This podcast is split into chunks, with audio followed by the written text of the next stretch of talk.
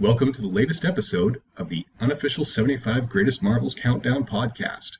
In this podcast, we discuss and examine the 75 greatest Marvel stories as chosen by Marvel readers and published by Marvel Comics itself. The countdown continues every Wednesday until June 1st, 2016. And we have a returning host this time as our guest host. He was with us when this series kicked off for The Death of Spider Man with story number 75. And John M. Wilson is now returning for number 72, Marvel 2 in 1 Annual number 7. Welcome back, John. To much acclaim and with much applause. All right, glad to have you back. It's, it's, it's always good to, to, to podcast about comics, and, and I've been excited about this project. The As we're recording, the episodes have started hitting, and I've been reading along and enjoying the listens. So it's, uh, it's, it's a good thing we're doing, and I'm happy to be a part of it. Yeah, I'm really happy with the response we're getting so far, too, both from the, the co hosts and the listeners. Well, today we have um the thing up now, right? We do. The Thing's first quasi solo series. You know, Marvel 2 in 1 was a team up book, but the so the Thing was the only character guaranteed to be in every issue. Right. But he was also guaranteed not to be alone in every issue. and then after the 100 issue run on this series, he had a run on his own title as The Thing. the thing that was post Secret Wars, if I remember right. Uh, well, Secret Wars was a big influence on it. It was launching and existed before Secret Wars started. Okay. But yeah, I think Secret Wars hit in the first six or seven issues or so into the Thing solo series. Gotcha. Well, yeah, it's um, you have a lot of team up books out there, like uh, Brave and the Bold and Marvel Team Up, which feature characters that have other solo series. The Thing, his feature book is a team book, and his solo book is a team up book. So it's it's a little bit odd, but the Thing is a bit of an odd character, so it's, it all works out. Yeah, and it does it, it does work out fairly well for the issues I've read. Might as well get into some details on on this one before we get into it a lot further. So we are specifically dealing with annual number seven. And annual number seven is slotted in between issues 95 and 96 of the 100 issue series. So it's winding down at this point. Okay. Yeah, it is close to, as we said, it, it's more of a relaunch than an end. So we had issue Right. 100 of this, and then thing number one followed immediately or almost immediately thereafter. It was already on the books. Okay. Uh, this one was written by Tom DeFalco, penciled by Ron Wilson, inked by Bob Camp, Mike Esposito, Frank Giacoia, Timothy Green, Armando Gil, and Chic Stone, colored by George Roussos, lettered by Jim Novak, and edited by Jim Salicrup under editor-in-chief Jim Shooter. Cover date was 1982, and the release date, at least according to Mike's Amazing World of Comics, who's generally pretty good for this sort of thing, was June 22nd, 1982. I would have been three years old. I have a birthday in June, so that, was just after my three year old birthday. Yeah, it's uh, well, three months before I turned five. Okay, okay. We could have played on the playground together. You would have been annoyed because I would have been the toddler and you would have been the kindergarten kid. Yeah, and that would have involved a lot of travel for one of us, I'm betting. we'll get we'll let you come down out of the cold. Yeah, actually, I I like the cold, so that's uh, yeah. Born and raised in Edmonton, we get some weather extremes. And Celsius will hit plus 35 and minus 35, which in Fahrenheit is a good 135 degree range in the course of a year. Yeah, that sounds like a pretty uh pretty extreme weather range. Florida, it's it's it's it's much more mild. Yeah, we got that much water, it's going to have a moderating effect. But uh, um, I was going to start talking about the cover. Should we talk about the cover? Sure. But I do like this cover. It's uh we have the thing he's got his boxing togs on, the gloves and the shorts and the the the laced up boots. It's all white. He's not wearing any of his blue Fantastic Four stuff. And he he looks like he's about to punch out Mike Tyson. And arrayed behind him are a rather eclectic blend of Marvel names. We have Colossus and Thor. We have Sasquatch from Alpha Flight. The Incredible Hulk. In the very back, we have Namor and just poking his head up between all the others' muscles is Wonder Man. So it's it's a pretty varied range of characters here. It is. It's essentially the strongest heroes that can be found on Earth at this point in Marvel continuity. Iron Man, I think, at this point had he was going through his cycles and was in the the less powerful but more maneuverable armors. So still superhuman strength, but not quite this class. And these all have a natural strength to them. I'm not sure that if I were the guy picking strong people, I would have picked Iron Man. Yeah, I'm surprised that he didn't pick Spider Man, even though Spider Man's not like rated for his strength all the time. He is one of the stronger characters. he is. Although he is barely in this issue, but yeah. Oh, did we see him in this one? Yeah, it's. Uh, I know some people who are trying to get every appearance of Spider-Man ever, so I pointed it out to them.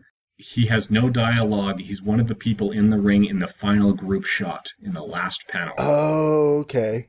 But yeah, other than that, he's absent from virtually the entire issue, which is odd considering the list of characters that do appear in this. This eventually does show a pretty substantial array of Marvel characters. Yeah, yeah. There and even some people that he's like, oh, I might take you, but no, I won't. Which we'll talk about when we get there. If we look at the complete roster of characters in this, we've got The Thing, Alicia Masters. Well, we might as well do this as we're sort of going through the synopsis, but it is pretty substantial. It starts with Alicia carving a new statue of the Thing when Proja the promoter appears. And he's here to recruit the Thing to be champion of the universe.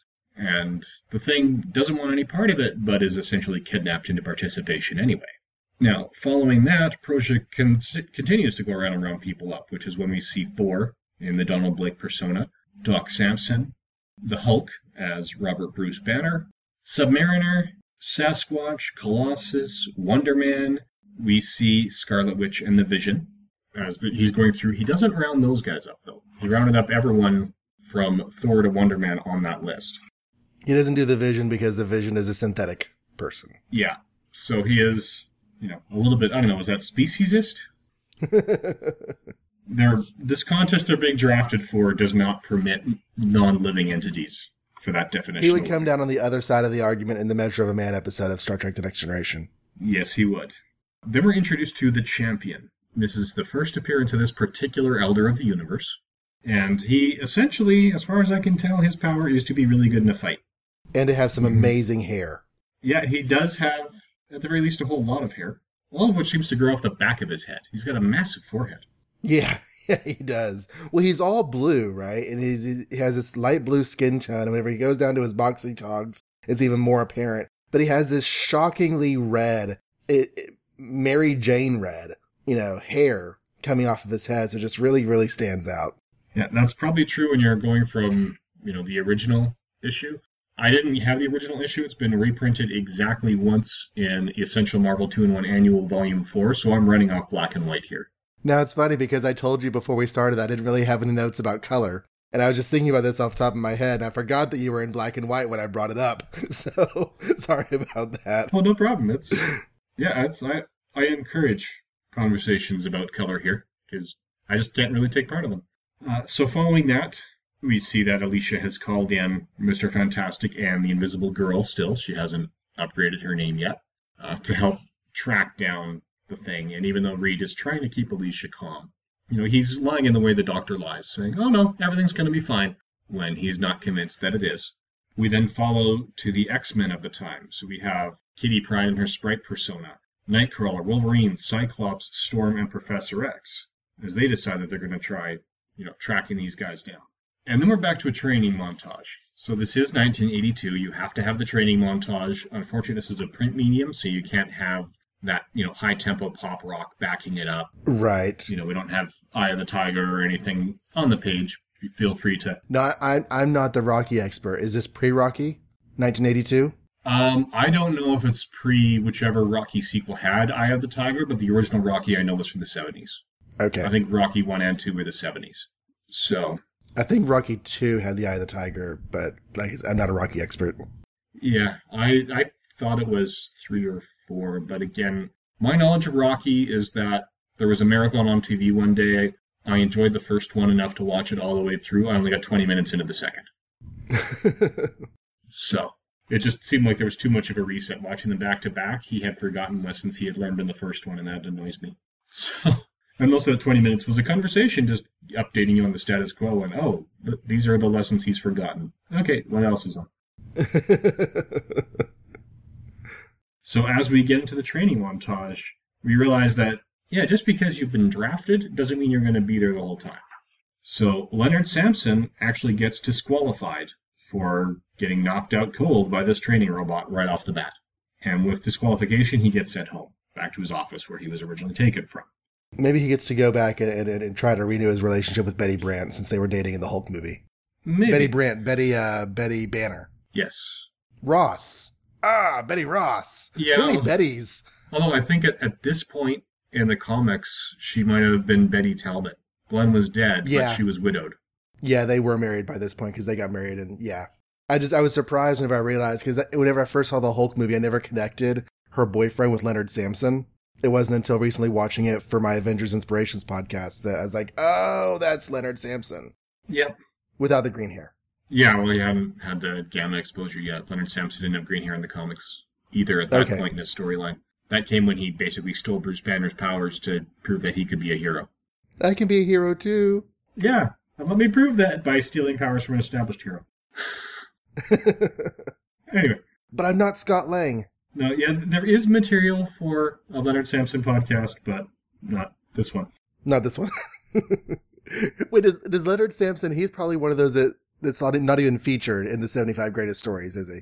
This is probably the most spotlight he's going to get in the entire run. I believe so. Yeah. okay, well, there was your Leonard Samson moment, folks. he, uh, he sh- he got picked by Proja, and then he got eliminated for not being able to fight fight a robot. He's trying to fight a robot, and the robot beats him. A training robot. Yeah, he's uh, winding up for a massive punch to prove that this shouldn't present too much challenge. He possesses almost as much strength as the Hulk. And then the ro- training robot seems to hit him once in the groin and once in the head, and he's out for the count. Namor is then disqualified just because he refuses to participate. Yeah, we'll we'll continue on. I, I have thoughts on people getting disqualified, but but we'll we'll continue on. Yeah. Uh, next up is Colossus, and this is Colossus in 1982. So it is following Giant Size X Men number one, which John will be back to discuss with us later when that comes around. Woohoo! And uh, in that case, you can see Colossus, he has been influenced by his communist upbringing, and he will work for the greater good and to support the people he's been chosen to represent in pretty much all respects. And he's often concerned he's not good enough for it. That's what we see here. So he's been drafted, he's been thrown in, he doesn't know what's going to go on, and doesn't know why this is happening, but he is going to participate in the training and fight to the best of his abilities for the sake of representing the people he's chosen to represent. Next up, we've got Sasquatch, or Walter Langkowski. This is this is the dude Sasquatch, not the girl Sasquatch from the Ultimate Universe. Yeah, this is the original Sasquatch, the one whose character originates from Calgary, which is about a three hour drive from where I am. And growing Hey. up, oh. he was the closest to a local hero that there was, so I've kind of always had a soft spot for Sasquatch. Neat. Okay. Cool. So that may have changed since Wolverine Origin, because we know that was in Alberta. We don't know where in rural Alberta. So, and since Edmonton is pretty much dead center of the province, and Calgary's about you know a quarter up from the south extreme of the province, Wolverine may or may not be closer. But anyway, so Sasquatch is just out there training, and you know he's up there, and this is when he's being told he's going to be pushed to the limits. He just did 150. His trainer says you got 100 more to go, and he's on. I don't know. This exposes my complete lack of workout ethic. I I'm sure there's a name for this apparatus. He's pulling handles out of the wall that are strapped there with Yeah, tension. he's he's doing some sort of uh, stand-up version of bench pressing where you're pushing the handles forward. So you still got the same uh, exercise you get from a bench press, but you're you're vertical, so there's no danger of the bars falling on your neck and choking and dying. yeah, it's like that uh, infomercial thing where they just had two handles with strong springs in between them, and you're supposed to pull them apart. It's- Except instead of being attached to each other, you've got two of those attached to the wall. Wonder Man's on a bike, but he's like, I'm an actor, not an Avenger. Yeah, he's got power, but he's got no heart and passion for this, which is nice to see in the characters once in a while. Yeah, And then we've got the thing who's they're commenting, oh, you seem to have the fighting spirit. You get the idea of fighting under rules in a ring. Then Proja, the promoter, is going around promoting things at you know, the Daily Bugle and other places around the world to let people know that there's this competition. Now, some of them, some of this doesn't quite work out. I'm I'm not sure. You can kind of tell that this is a thing comic first and foremost. You know, hmm Cover of Sports Illustrated, the Thing is the only character there. Cover the Daily Bugle, Thing versus Alien Champ. You can kind of get away with it with the Daily Bugle because they've been more favorable to the Fantastic Four than other superheroes. right. Sports Illustrated, I don't know why they only have one. The mock-up cover of Time has all the characters involved, including those that have been disqualified. Who will be the next champion of the universe?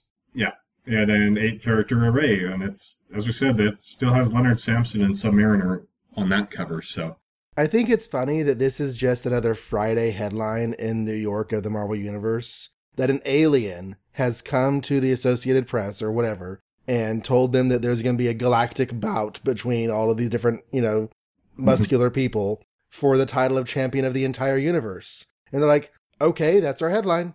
Yep, although, to be fair, at least the Daily Bugle does have the subtitle, It's All a Farce, an editorial by J. Jonah Jameson. Yeah, but that's J. Jonah Jameson. Yeah. the bastion of journalistic integrity. yeah. So, and there are, they even got other aliens coming into Vegas to set up the, the betting odds. That's funny. Yeah, and after the training, they are going into battle. Now, Thor was originally not going to be permitted to bring Mjolnir with him, but they realized it was tied to his powers and they didn't want to deprive him of that. So they decided that yes, he can bring Mjolnir into the fight. And he's the first to go up against the champion. Now, we do get a, a bit of a scene of Cyclops and Wolverine trying to break Colossus out of there, but you know, neither one of them can dent it. Wolverine's claws can't get through this protective force field. Cyclops' optic blast can't get through. Right? They are making sure that this contest happens legitimately. So Thor and the champion do start, and Thor gets in a few good hits, but the champion, well, this is the point where he actually banishes the hammer and gives it back to him because he's recognized that it's tied to his powers. But Thor still gets disqualified for using the weapon illegally in the ring. Oh yeah, because he you're supposed to box, and he's like throwing his hammer at the villain, and so yeah, Yeah. at the champion. I guess I shouldn't call him a villain. Yeah, and the champion says, Your weapon is truly formidable, but it has no place in this ring of honor, thus I banish it to some nether dimension. And it disappears. So he's tossed out on a technicality. Now we get the Human Torch's first actual appearance in the comic as he's in the audience with Sue and Alicia.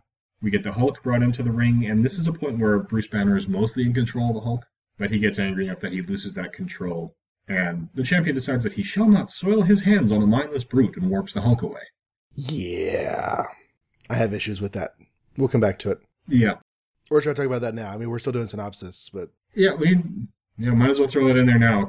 Well, I just I, I don't like that that Hulk and Thor, and this goes for Namor too. They okay, yes, I know it's a thing comic. I'm, I'm willing to accept that you know the thing is the one who's going to win this show, but you know, from a storytelling point of view, you have these people who could very legitimately pose a threat and actually beat this guy instead of the thing, and they're thrown out on technicalities. And so it just kind of bothers me that there wasn't some more, I don't know, reasonable way for them to lose.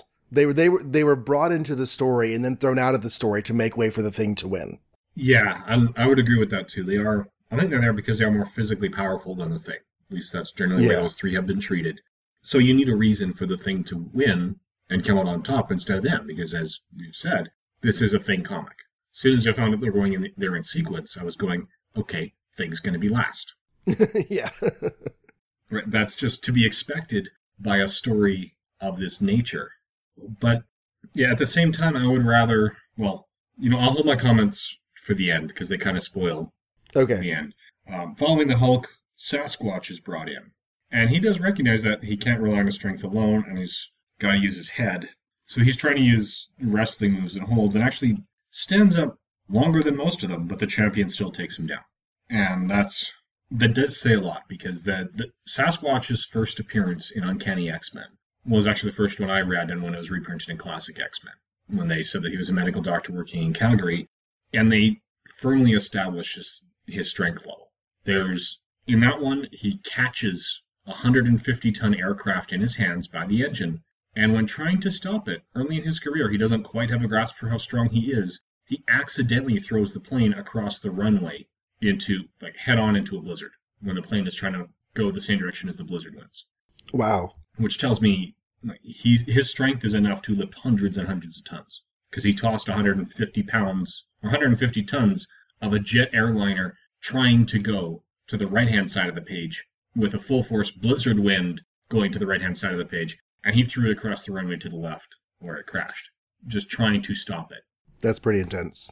It is. So when this when Sasquatch goes down, one of two things has happened. Either later appearances they decided he's not as strong as he was when he was up against the X-Men in that first appearance, and we just have some inconsistency from story to story, or the champion is just that powerful. And given that the champion is established as an elder of a universe, that's quite possible.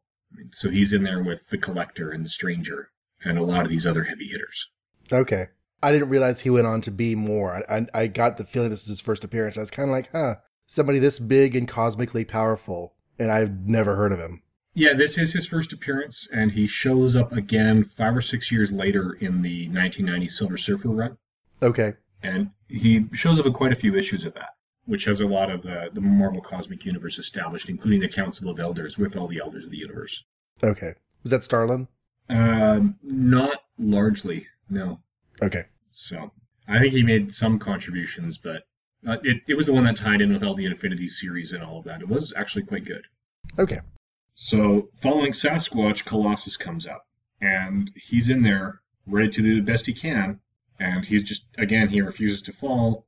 And this is what I like about Colossus. Colossus, he's got insecurity in himself, but he will not let other people down, and he will keep on fighting. And he actually stops when the ref steps in and said, This man can no longer defend himself. I am stopping this fight. So the referee cuts in and says, You've beaten him to a pulp. If I let this fight continue, you're just going to kill him. That's not going to happen. And he's brought out on a stretcher. It's a good moment, and there's a really good uh, large panel of Colossus just taking it. And um, yeah, I like that beat for him. Right. So at this point, we're down to Wonder Man and the champion. And Wonder Man does not last long. no, he doesn't. Well, he gets so angry he starts tearing up the um the arena. Yeah, he's decided to to rip out the the mat essentially and use that to imprison the champion. He's going to wrap this around your worthless hide. And the ref just disqualifies him for wanton destruction and it will not be tolerated. So this really is a boxing match. It's high stakes. But one of the things about the champion as the adversary, like I said, he's not so much a villain. He is fighting by a very clear set of rules. He is doing this honorably. He's just so powerful that you're really not going to find anyone who can beat him. So next up, we get the thing. And he's actually the last one there. They're wrapping him, and they've got him, you know, a very good, probably about two thirds of the page panel of the thing in boxing robes saying, I'm ready. Maybe I ain't the strongest or the toughest Joe the champion has ever fought, but I ain't to go down easy. He's to know he's been in a fight, a bone crushing brawl like never before. And it's a really great, I mean, just looking at that page, it's like, okay, this is the end game right here. Whatever's to happen, this is the start. It's a, it's a great page. It is, yeah, and just the expression on his face, the pencil work, and the, the ink highlights, the the way they've got the, the thing drawn. He's got a lot of determination, but not a lot of confidence. He doesn't necessarily expect to walk away from this. That is Right. his goal. Everything that we've just learned from that speech balloon, you can read off his face without reading the text. Yeah. Yeah, you're right. Yeah, and that's something comic art done right. This the speech balloons are more for details. You should be able to follow at least the emotional course of any comic book story without reading a single word if the art is done correctly. Right. So we get the thing against the champion, and the thing is getting knocked around hard. So he caught him with a surprise left hook, which the, the physics teacher in me is bothered by this. That the champion's head has flicked the wrong way. If he's been hit by a left hook, then the champion's chin should be going to the champion's left shoulder and not his right. Mm-hmm. So they are still fighting, and that force field that Wolverine and Cyclops couldn't get through is also keeping the thing in the ring and the other characters. A few of them have bounced off it. The thing drops through the mat and comes back up, and he's ready to fight again. He gets in a few good hits and actually, you know, apparently has broken the champion's ribs, which frustrates the champion, and he says, I'm not going to stop till one of us is totally eliminated. And the champion claims the belt at one point. He's just beaten the thing enough that the thing falls. But then the thing's literally crawling across the mat saying, Hold it, this fight ain't over yet, not by a long shot. You only won on a technicality. You didn't really beat me, you'll never beat me. I'm just too stupid and ugly to know when to quit. And the champion says, No, my friend, I could never beat you. I know that now. I could crush your bones and break your body, but I would never conquer your spirit. Any world that could spawn such as you, or spawn one such as you, sorry, is truly the worthiest of all. I sense that someday my people will battle yours for the total supremacy of the cosmos, but that will be in the eons to come. and What a glorious competition it shall be. And he essentially chooses to live and says, Yeah, you know what? I won the title, but you've won my respect. Which is good. Yeah. It, it, it's a it's a great great moment for the thing, and he just collapses. the champion, you know, Star Trek's out, and the thing just like falls over on his face, and everyone crowds around to congratulate him. And there's your teeny tiny Spider-Man appearance at the bottom there. Yep. Um, Yeah, this is also where we see Hawkeye and Captain America for the first time. Yeah, there was an Avengers shot earlier when they were all waiting for the fight to start. Uh, that might have had some of them, but um, I was reading this, and I'd never read this before reading it for this show. I don't know. Did you have experience with this? Because we, we usually talk about how we came to the story beforehand. Uh, no, I hadn't. I, I own it because at one point I had decided essential volumes are enough bang for the buck. I was just going to buy them all. And Okay. I've read the first volume of Marvel 2 and 1. I hadn't read 2, 3, or 4 yet. So Okay. I just jumped ahead like 80 issues in that continuity to read this for the podcast. Well, my thing experience is only with his Fantastic Four, and it's the first hundred issues. Is the Lee Kirby run? I've read that, and I've read a few sporadic modern, you know, segments of it. But largely, the the seventies and eighties Fantastic Four and thing are just a blind spot for me. So I'd never read this before. So whenever I was reading, I was trying to figure out what put this on the list. What is it that makes this one of Marvel's seventy five greatest stories? And it really is a quintessential thing story. He is a bruiser, not in the sense of like a really big muscular guy who just like punches. Uh, well, he kind of is that too, but but his personality, he's always just wanted to take it to the bad guys to to to knock him out. He doesn't like solutions to fights that involve Reed Richards coming up with a scientific thingamy, and um and this is basically him in a boxing ring fighting for the survival of the earth, which is a hugely farcical concept when you think about it, but it works in the context of the comic. And um and yeah, he saves the day with all of the things about his personality and his character that make him the thing. How much of the day did he save? I mean, this showcases him, but if we're just going with the nobility of spirit, I think the Colossus fight would have ended there as well. If you look at what ultimately happens here, the champion won the title. That was his goal. And once he won the title, well, the match is over, and he left. Wasn't he going to destroy the earth at some point though? They yeah, they talked about how that was you know it, it's for the planet. The they there's one speech balloon that kind of implies that, but he never says Maybe, okay. maybe I maybe I was reading into that because I I thought that like if they didn't win, Earth was going to get destroyed or something. maybe I made that up. Yeah, there is there is one where they talk about you know he's he's fighting for the world and they never really understand what the true stakes are. But that's it. There's a comment that said they never understand the true what the true stakes are, but then they never tell the reader what the true stakes are either. no one ever understands what the true stakes are. Yeah. So the, the champion wins and leaves after, like I said, both Colossus and the Thing show a very noble stance. Now the Thing gets more page time for it, but it's there for the Colossus too. This does showcase the Thing, and that's I mean when we're getting into it, that's when I said there's something I wanted to save to the end. This was it. One of the things that's often forgotten about Ben Grimm is that he is more than a bruiser. I mean his his brain is not anywhere near Reed Richards levels but he is a trained pilot and engineer. Right. He and Reed Richards met when they were both college students, and Ben was an engineering student. He's got his engineering degrees, actually two degrees in, in engineering. He is no slouch. Now you compare it to the rest. I mean, it would have been nice if that background somehow played in, so we showed that yeah, the thing's a smart guy, and that's how he plays through it. If you look at the other characters, Don Blake is intelligent. When he becomes Thor, that's never really forgotten, and that's because Thor inhabits him. And, you know, Thor's not an idiot, but he's not a genius either. The Submariner, he is intelligent, but he doesn't have as much understanding of human technology as others, right? He's his is more of a tactical mind than an engineering mind. And his pride and arrogance often get in the way of his thinking. Right. Now we've got Bruce Banner who's very intelligent, but here when he lost it and just went into the rampaging beast, it would have been nice if that was enough that he just didn't have the skill and was just trying to pound and the champion is strong enough to take it and outthink him and put the Hulk down. I would have rather him see that than just, well, I will not soil my hands on a mindless brute and warp him away. I would have liked to see the, the champion beat the rampaging Hulk by outthinking him. Um, Colossus, you know, he's probably average, maybe a bit above average intelligence. He's actually made some bad choices in the past. So I could see him getting outthought. Wonder Man is just, like we've said, he wants to be an actor and nothing else. Right? He's not going to think in those lines. It would have been nice if, you know, the thing had thought his way around something, whether it was around the force field or around. Because, I mean, he does have the engineering background. Right. I mean, Walter Langkowski is intelligent too, but his is more of a medical background. When he was, uh, he's the one that became Sasquatch by trying to reproduce the results that produced the Hulk. And I get what you're saying. I just I wonder if the fact that the that Ben Grimm is definitely no slouch in the brains department, if that was just never really that important to him as a person. If if, if he if he just did the schooling he needed to do in order to be the hotshot pilot or whatever like that.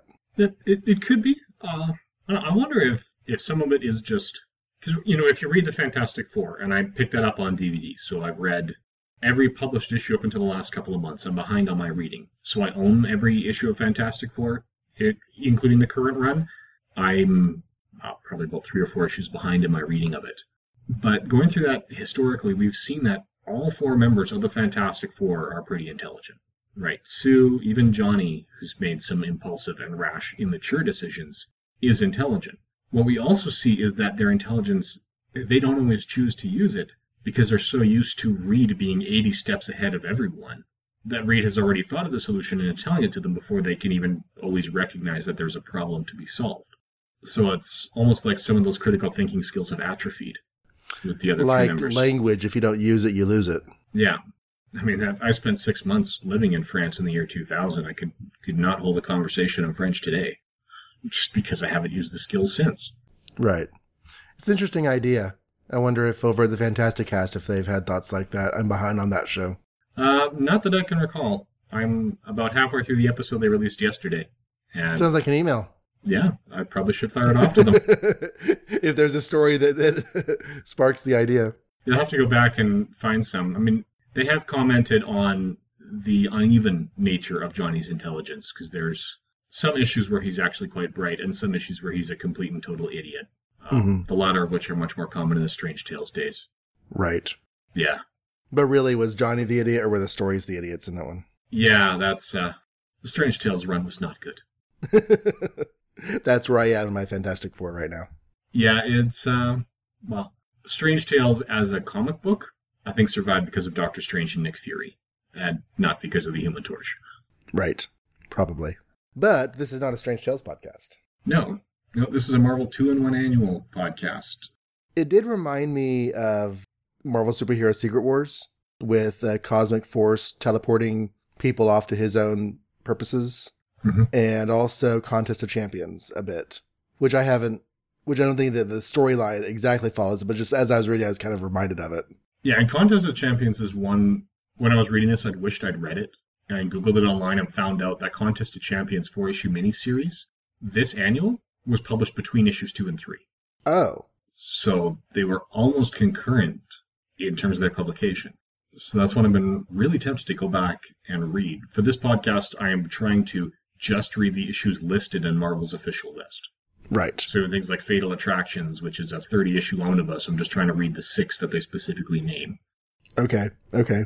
But yeah, that, that's one that I would like to compare it to because it's from what I've heard of the description. I don't know if you've read it. If you have, please chime in with any comparisons. not. Okay.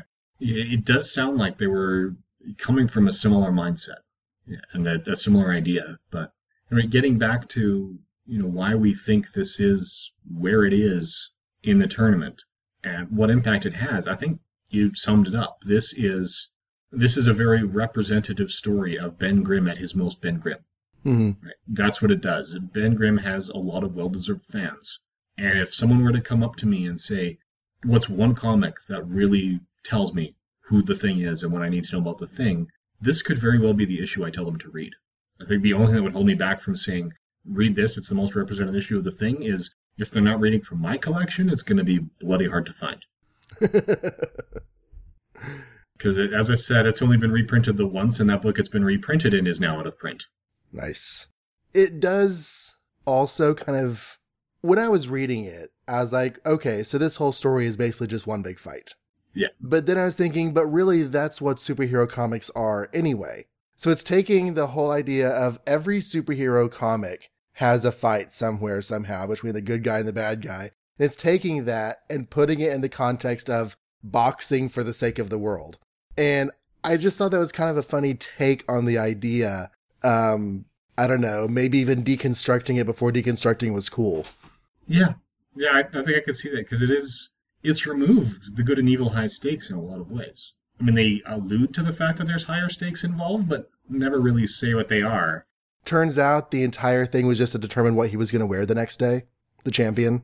Yeah, Yeah, which he wasn't sure whether to go with the pink shirt or the yellow. And, uh, I don't know. yeah. Well, who knows? Maybe, maybe he just needed to get that crowd together to see what you know, what shirts look best on the redheads, and redhead is the redheads are rare, so you need a lot of people in one place. Right. Is it weird though that the the champion of the universe likes to follow the rules of Earth boxing? It could be, but we don't know enough of the backstory to know if he follows the rules of Earth boxing everywhere he goes, or if as he goes from planet to planet, he looks at it and says, "Okay, what is the representative combat sport?" Oh, that's true. He could have just picked boxing for this world because we have boxing. Yeah, We even have a day for it. in some ways, yeah. Sorry. Um, Yeah, well, that is one of the 12 days of Christmas. Just ask Bob and Doug McKenzie. the only other two notes I had for the story, um, I was confused by the Vision's involvement. If he was just there to fill pages, or if they legitimately wanted to make a nod to why the Vision wasn't in the story. Because if they're going through and picking all of their strong players and either including them or explaining why they're not included, or you know throwing them out on technicalities right off the bat, whatever. Um, there are a few other names I think they might have thrown in, Spider Man being one. Mhm. But I never really think of the Vision as being like a fighter or a powerhouse. Yes, with his density powers, he can surely wield a lot of might, but that's just never one of those things that I mentally associate with him. Yeah, he is, in many, many ways, the John Jones of the Marvel Universe. Right. He is. He's got a lot of parallels to the Martian Manhunter, where the power is there, but he really strikes me as one of the characters who fights as a last resort Mhm. and not as a first resort. Like the Vision is powerful, you know, with those density powers he can become powerful, but he is he's not a boxer. I'm not a huge fan of boxing myself. Actually don't understand people hitting each other for the sake of finding out who's better at hitting each other in any context. I mean, I, I read a Well, lot of obviously, yeah, I read a lot of violent comics, but they're that's more of a good and evil stakes. It's fighting to protect the innocent, which is something I can get behind. But and there's also escapism versus reality. I mean, people hitting each other in a story is one thing. People hitting each other because they like to hit each other is something else. I don't. I don't. I'm with you on that. Maybe it's maybe it's the testosterone levels. I just don't get it. I don't know. Yeah. So when we've got this, like, the Vision doesn't strike me as an effective boxer. I mean, he can use his android mind to do some planning, but keep in mind his his android brain was based on the brain patterns of Wonder Man. I don't remember if that had been clearly established in the comics at this point or not, because I don't think it was established right off the bat. With your Avengers Inspirations run, you may know that better than I do, depending on how far along you are. Well, I did an Avengers read through back when the first movie came out, and I got up to almost this far. So I saw Wonder Man's debut, and I think that it was established that his mind was based on Simon Williams before Simon Williams came back from the dead, because once he did, there was some weirdness. Okay. So the whole full background of the of the vision and everything was done, I, I believe, during the Steve Englehart run, and that was before Wonder Man came out. So yeah, I, I, I believe it was settled by this point. Okay. So, in that sense, in a lot of ways, the vision is basically Wonder Man who, instead of wanting to be an actor, is coping with being an android. He'll make some of the similar choices and has similar mindsets. So, there's no particular reason to expect the vision to perform better in this boxing match than Wonder Man did. Right. We never get to see anyway because he's he's a fake man and doesn't get to play. Yeah. But uh, as you said, there are some pretty powerful characters. There's I and some of this, I actually like the way this villain is handled. Like you said, he plays by the rules. He doesn't seem to be evil. He just seems to be in here for the contest. And one of the differences between this and Secret Wars, where they were, you know, picking good and evil, these were all heroes. There are some powerful villains out there who were not invited to the table. Interesting. Right? We don't have the Abomination here. We don't have Doctor Doom here. We don't have Attuma or any of the big bruisers that go up against the heroes. They're their strongest villains. Yeah, he's just picking the heroes. He's looking for the noble champion. The absorbing man would have been another one. Yeah, that's interesting. You're right. Um, huh. I wonder if there's actually something to that. If the champion, like, if he really wanted a contest of heroes, if he wanted to go up against, you know, people who fight for the side of right or or whatever. Yeah, I mean, he is. We've seen it right in the dialogue. He acknowledges the nobility and the spirit of the thing and respects him for it. So, yeah, I, I think that's that's a piece of this, and that's one of the nice things about it that does set this comic apart from most of the stands. As you said before, this is a complete different motivation for the fight. Right? They're basically being drafted into a boxing match, and that's it. And it does seem to have ramifications. Like I said, I try to only read the comics that are named for the sake of this podcast. But in the essentials, I can't help but look at the cover of the next page. And as I said, it does seem to have ramifications. The cover of the next page is the thing in a hospital bed with a huge pile of heroes out fighting some big fight in the hallway with a nurse going shh while the thing's trying to recover. Okay, so that's. Do you know that that's the recovery from this fight, or is that speculation? I mean, did did, did you look at it enough to know that it's connection? That's speculation. I haven't Okay. turned one page. But, but it seems likely. Yeah, you're right. That's that's really neat though, because in the '80s, um, stories from annuals often did not have anything to do with stories from monthlies. They did not plot wise link up like that. That's that's really interesting. Okay. Well, maybe I'll bend the rules here and read the first panel or two. I believe I I I, find a likely thing. That thing. is one of the things I like about current comics because whenever I was collecting comics, I was always kind of disappointed that the annuals were kind of their own little thing and often telling stories that just were not as good as the regular stories. Um, but I'm, I'm reading everything DC right now, and those annuals always are significant stories. Yeah. This one is, uh, sorry, the bottom of the second page establishes it's a combination of the beating he took from the Gladiator in Fantastic Four 249 and the beating he took from the Champion in Marvel 2 in 1 Annual, although they mislabeled it as annual number 6 instead of number 7. Yay, editors. okay, so um, in one of those two fights, then he was already coming at it pretty pummeled. That's interesting. Yeah, and according to this, the Fantastic Four fight started first. So, but yeah, looks like there's quite the number of guest stars in that issue, but I'll stop flipping because that's that one didn't make the list. The the one other note that I had was was basically kind of a general storytelling note from this era because this is 1982 and you have characters all in their classic modes. Um, because there was a time when if you had read like the origin story of a character, you could read a what was current at the time story and still know basically everything going into it. Stories that were 10 years apart didn't really have a whole lot of difference in the way the characters were treated. And they called this the status quo and, and, and storytelling like that went on for two or three decades. But nowadays in comics characters are constantly undergoing significant changes and there is no status quo. And i just i find that a very interesting difference in the storytelling of today versus the storytelling of say 1982 Yeah, there was a period with. Uh, well, Stan Lee was the one who said that he liked to offer the illusion of change, right and and, and you would have little changes like like here hulk is intelligent Wonder Man's an actor instead of an Avenger. The Vision and Scarlet Witch are retired. But that's all like basic one sentence stuff that could easily change next month. yeah, a lot of those, you know, changes that could be significant. If it lasts six months, that's a long time in this era. Right. And then they go back to the status quo. There is a lot of difference nowadays because Captain America has not been Captain America since Civil War. I mean, he, if you want to look at a classic status for Captain America, it hasn't, there hasn't been one since at least as far back as Civil War. Yeah, it, going back to Civil War, I haven't added up the issues, but probably close to half that time, Steve Rogers wasn't the Captain America that was serving. Right. Because you had Bucky and, and, and now you have, um, Sam Wilson, yeah. right. Yeah. So it's, it's just it's a, a different way of telling stories nowadays. I, I think that it's easy to see why some would have one taste, a preference for one over preference for the other. Mhm. I like to like comics, so I tend to go with both of them. But Yeah, and for me, it depends on the mood. I like to be surprised, and trying to avoid a status quo like the ongoings today, that does a really good job of that, and it helps keep my interest from month to month. The downside to having that shift in status quo is it makes the stories harder to just pick up and read as sort of a, a short taste consumable entertainment. I was thinking about that as as you were talking. Yeah, because maybe one of the either one of the reasons there are not as many new readers in the comics market, or because um, since there are not as many new readers in the comics market, they've taken advantage of that. Either way, um, it is harder to just pick up a comic book. A lot harder nowadays.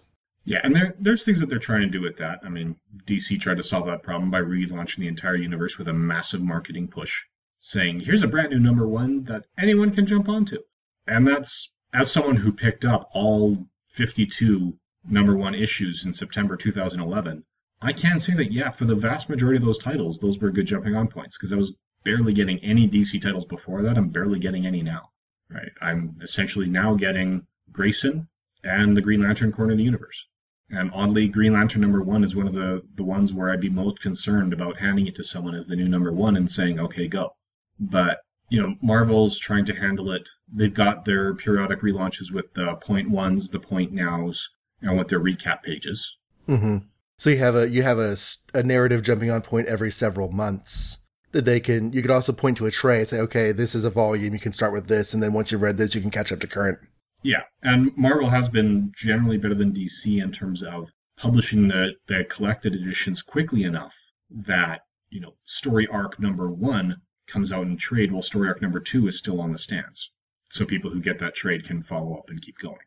Right? They'll release a, trade usually, you know, one to three months after that storyline wraps up. Whereas DC seems to be more like 12 at the ones I've been interested in Yeah, which is way beyond the end of the current arc, and it's it does make it more difficult to catch up.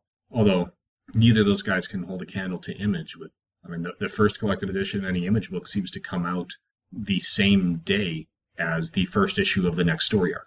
right. And a lot of image, they'll they'll take breaks between arcs to catch up on the creation of the comics, and they'll put out the trade during that break. So as soon as issue thirteen or seven or you know twenty five comes out, you've had all the trades. You can you can be ready to go. Yeah, and that's I mean, I think you look at something like Manhattan Projects. You know, if, if you didn't pick it up right away, it's getting rave reviews. Well, the the trade collected the first four issues comes out the same day as issue five. Yeah, Right. So if you've heard those reviews, now you can go and say, okay, I'll add this to my pull list effective immediately and grab that trade to get caught up. Well, what else do we have for this? Uh, I think the only thing that we haven't really done is gone through whether or not there's any deeper meanings to this. And, you know, why does it have deeper meanings and why do you think Lana at this point in the tournament? Which we've touched on already a couple of times.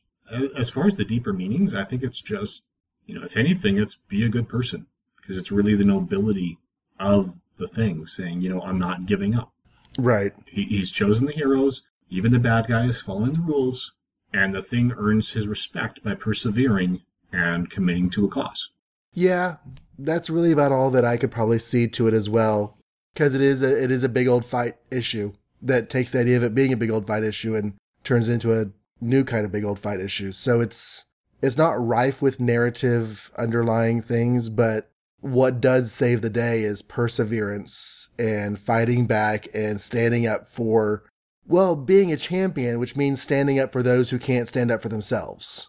And the thing is willing to do that no matter what it takes, um, despite all the battering. And I think the one thing that distinguishes his time in the in the ring from Colossus's time is that Colossus was taking a beating, he wasn't giving back. And I think what earns the champion's respect is that the thing, no matter what happens, he is going to throw another punch. Yeah, yeah, that's probably true. But yeah, as far as where it is, where it is in the list, it's towards the bottom of the 75, but it's on the list. And honestly, there are a few things on here that I didn't even know existed. So if you asked me to put this on the uh, list, I'd say, what are you even talking about?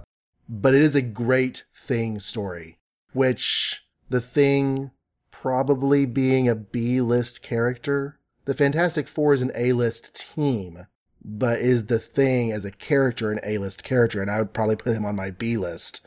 So having it towards the bottom of the 75 makes sense to me. Yeah, and I mean, as we're going to know as we come through, it seems like first appearances, final appearances, or deaths, or at least apparent deaths, other major continuity milestones, those also contribute to high ranks in the tournament. None of those are here, right? This is just a plain good, entertaining comic. This this story got in on its Yeah. own merits, Yeah, and and I like that. yeah. So I, I think that's why it's on the list. But the fact that, I mean, it it doesn't show up as far as I can tell. That next issue where Thing is in the hospital is probably the only reference to this story. Even I've read the Silver Surfer run where the champion comes back again, and I don't even think that comes up because I think the Silver Surfer meets him in the terms of the, the contest of elders. I think it's one of those cases where the champion says, "Yeah, I'm familiar with Earth." And then, you know, footnote: see Marvel Two in One Annual Number Seven for details. right from eight years earlier or whatever. Yeah. So I think, yeah, in terms of continuity, you'd be hard pressed to find a comic outside of, you know, issue 96 of Marvel 2 and 1 that points to this comic. So yeah, I think that's why it's it's there. It made the list just because it's an atypical but very good story.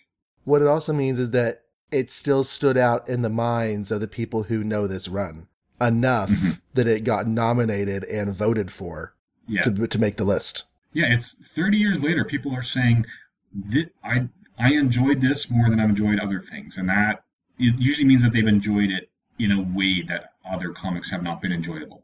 So I think at that point, uh, John, I'd just like to thank you for joining us, and we'll throw in a promo for one of your shows. You can talk about all your shows here, and I don't actually have a promo for my active show, so okay, um, but but feel free to use one for something that is is currently on pause, such as the Superman show or whatever. But the one show that I'm focusing on right now is the one I do with my daughter, Avengers Inspirations, where we look at all of the early issues of comics featuring the characters that have been showing up in the Marvel Cinematic Universe. So um, it's it's been fun looking at early '60s stuff. We're uh, around the uh, beginning of the actual Avengers series, so that's been that's been good to look at. And yeah, it's uh, it's over at the Complete Marvel Reading Order website, which is cmro.travis-starnes.com, or you can search Complete Marvel Reading Order or Avengers Inspirations on iTunes to find it there.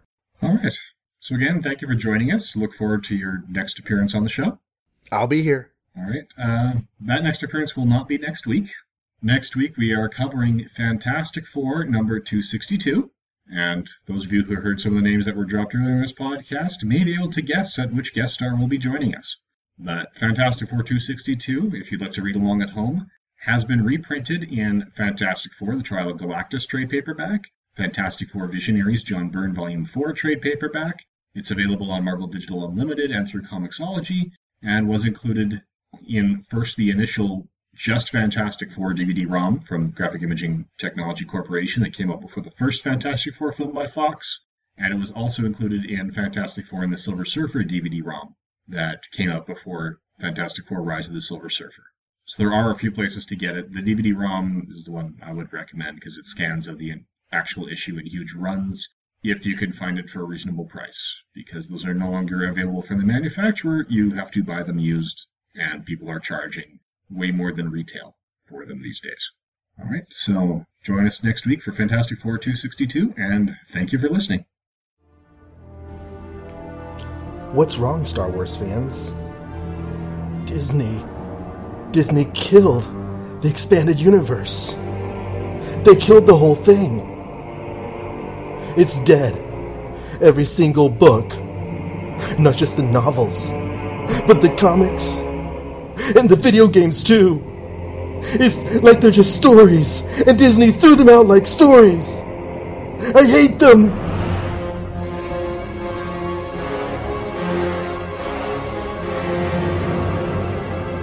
Okay. Star Wars fans, relax. Here, have a Snickers. No one destroyed your Star Wars expanded universe. In fact, I'm going to give you a whole new opportunity to go back and explore all those books and comics that have helped to shape and mold this universe we love so much. Join me on the Star Wars Saga Cast, where I'll be walking through the various branches of the Star Wars expanded universe, much of it for my very first time. I'll be bringing you short episodes that review comics, longer episodes that explore the novels, and in film commentaries, because you know you're just dying to hear what some random guy on the internet has to say about movies that you've seen a hundred times before. You know you are.